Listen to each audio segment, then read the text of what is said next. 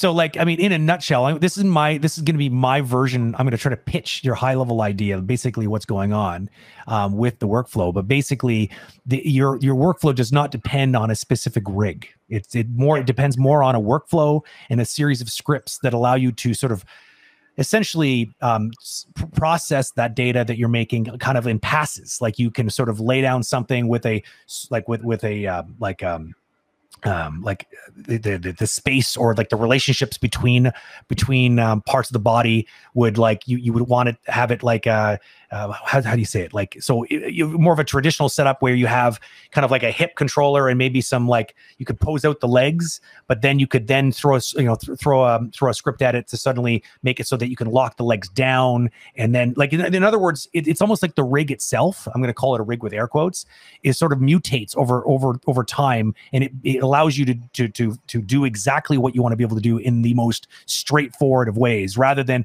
trying to make this one rig that does all the things but doesn't do any of them particularly well it's sort of like so the rig kind of like it's like you're kind of reconstructing it and deconstructing it as you work Exactly. yeah. okay That's so that's uh, probably exactly not exactly but Yeah, I, I mean, yeah. you're giving me But- you're giving me some bonus points for trying, but that's kind of in a nutshell what's going on, right? Like maybe you can do a better job explaining kind of the the big picture for people who don't know.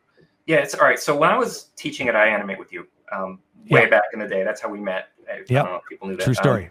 yeah. Uh, you know, one of the things that uh, Rick Arroyo was always like, would always do a class on setting up your rig ahead of time.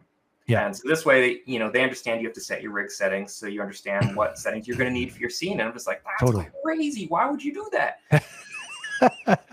um, but you know, I, I went along with it, and you So know, I medieval. that way. And then then I just in class, I'm like, ah, fuck it. And, what- and then I just like start like, sorry, I cursed. I No, it's I'd okay. start like converting things into different spaces, and the students just like, huh? Yeah. Like the rig doesn't do that. I'm like, oh, whatever. We're just gonna layer on top of the rig, and this is what Yeah, you yeah, yeah. Like, Don't worry like- about the rig.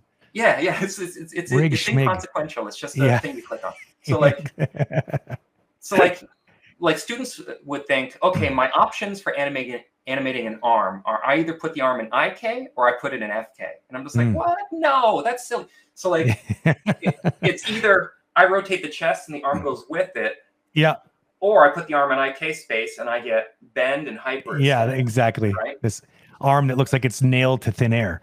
yeah because it's it's essentially ik describes not its movement through space. Ik describes the bend of an elbow. Yeah, totally. So people often try and use that because they want to translate that arm through space, but then Yeah. they get a bunch of like crazy elbow Oh, yeah. going on moving Mess. around the space because they think that if they want to translate that hand through space, that's their option. And That's it's all they got. Yeah. it's terrible, right? So like I'm like, no, no, throw it in aim space. And they're like, what does that mean? I'm like, well, you just plot a point out here where the hand is, and um, you base it off the rotation of the upper arm, and then you reverse it to where the upper arm aims at that point. Then you just move that point around, and now your elbow's not bending at all unless you want to bend it, Yeah. and you're still doing that, animating that point in space like it's IK, but you're no longer describing the bend of the arm. You're describing the motion of the hand Exactly. and they're just like, "Wait, what? I can do that? That's not an option on the rig. It's not something I can predefine." I'm like, Yeah, "Well, yeah. it doesn't need to be." Yeah. That's so crazy. And so really what you're doing is the workflow kind of frees people from the sort of the conf- the, the, the limiting confines of what what what what the rig is capable of doing out of the box. Yeah, And uh, yeah. and that's just like a basic example. Like that's like the 101 version of my course. Yeah. Like, Yeah. you yeah. could go into detail. Like when you have an arm that, like, let's say I have the body and I want to rotate the arm like doing this, but while I'm doing it, I want the body to kind of come back and do this thing where the, you know, there's a bunch of wobble in there. Yeah.